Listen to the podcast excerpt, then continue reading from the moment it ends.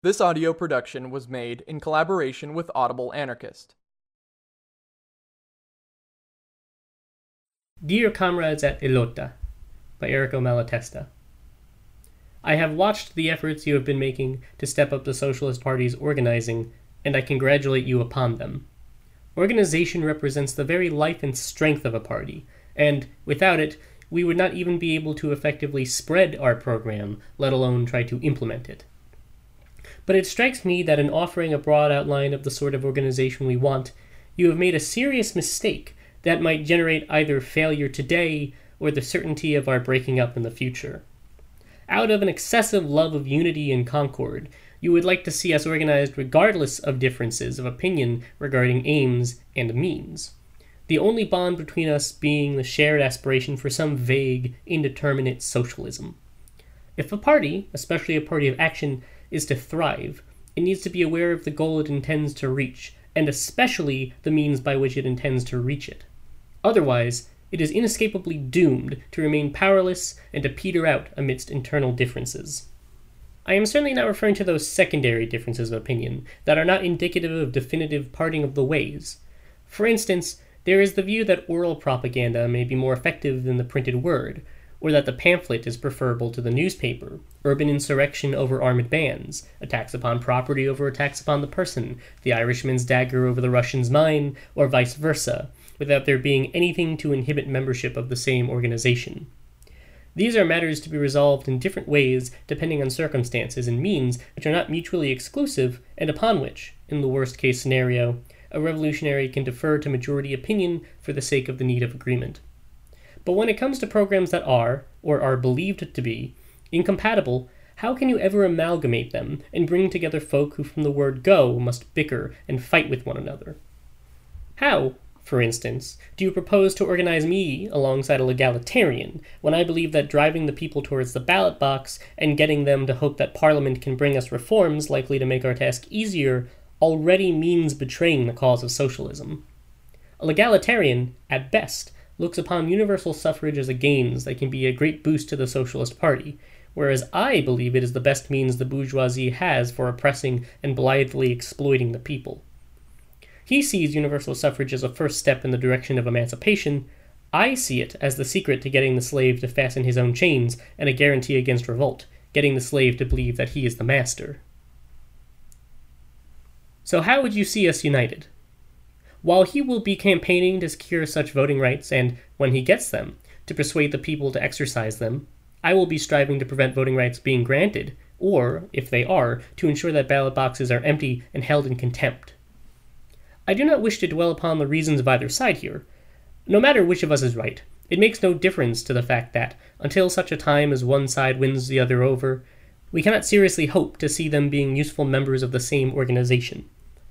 This is not the first time I have advanced this notion. When the voltafaccia, which is now known by the slick euphemism Costa's evolution, came about, Costa did all he could to hide the change he was making to our shared program and strove to preserve the party's unity, despite the shattered unity around the program, by insisting that we were all basically in agreement. We alerted people to the danger, underlined the differences, and tried to save the Revolutionary Party, even at the price of seeing its ranks thinned we were overruled, and instead of there being, as there should be, two coexisting parties that would spur each other on, what we had instead was, primarily, disorganization, impotence, personality clashes, coolness, and a muddling of things and ideas. And wherever the party remained more or less united, as it did in Romagna, it was because of bamboozlement and deceptions and a change that was designed to arrive at an extreme lullaby socialism and was swallowed by our comrades at an undetectable snail's pace without their even being conscious of where they were being led.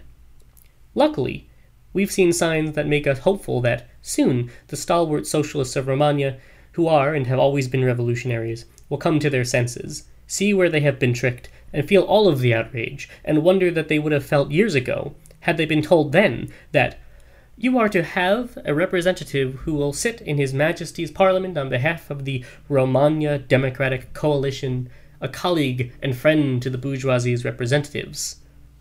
Now that enlightenment has finally arrived, do we want to travel once again the very trail that did the Italian Socialist Party so much damage, and call for a sinking of the deep seated differences between us and build a unity founded upon a deceitful outward agreement? That might suit someone eager for a seat in the benches of Montecitorio, who therefore needs to do his best to muster a large body of voters, but it will not suit us who are out to make the revolution. Without letting ourselves be deceived by beloved traditions ruined beyond recovery by treachery, in practice today, there is less real difference between us and the action oriented Republicans with whom we can travel at least the first stage along the road, namely, armed insurrection against the monarchy, than there is between us and those who lull the socialists and harness socialism into serving the interests of whichever faction of the bourgeoisie finds it expedient to dress itself in red. And Costa showed that he was perfectly well aware of the situation when he was shunned by the socialists in Naples and sought a recommendation from Bovio, happily sitting at a Republican banquet alongside the Honorable Mr. Rapporti. Let Costa do what he will. We shall not lift a finger to slow his political downfall, since we regard him as doomed to sink to the bottom of the slippery slope. But let us organize ourselves. Yes, let us marshal all of our party's resources, but let us remember that, as far as we revolutionaries, we insurrectionists are concerned, those who uphold parliamentarianism are not welcome in the party. It will, assuredly, be painful parting company with old comrades. It will affect me as much as anyone else, since among my adversaries there are dear friends who were, for a long time, my companions in prison, in exile, in poverty, and who will, I hope, be my companions on the barricades and share in our victory. But whenever the talk turns to the interests of the revolution, all considerations of personality must be silenced. We reach out a hand to all who believe, in good faith, that they serve the revolution's interests, and we cling to the hope that we may see them follow their hearts. But our party should be our party, and our organization should be our organization. And that organization should be the International Working Men's Association, whose program, hatched over a long time, rings out today as communism, anarchy, and revolution. So, comrades, let us close the ranks of that association, which its deserters, having tried in vain to kill it off, are busy proclaiming dead, because the association's existence is a standing rebuke to their behavior, and because the remorse of abandoning it may be pricking their conscience. Yours, Errico Malatesta.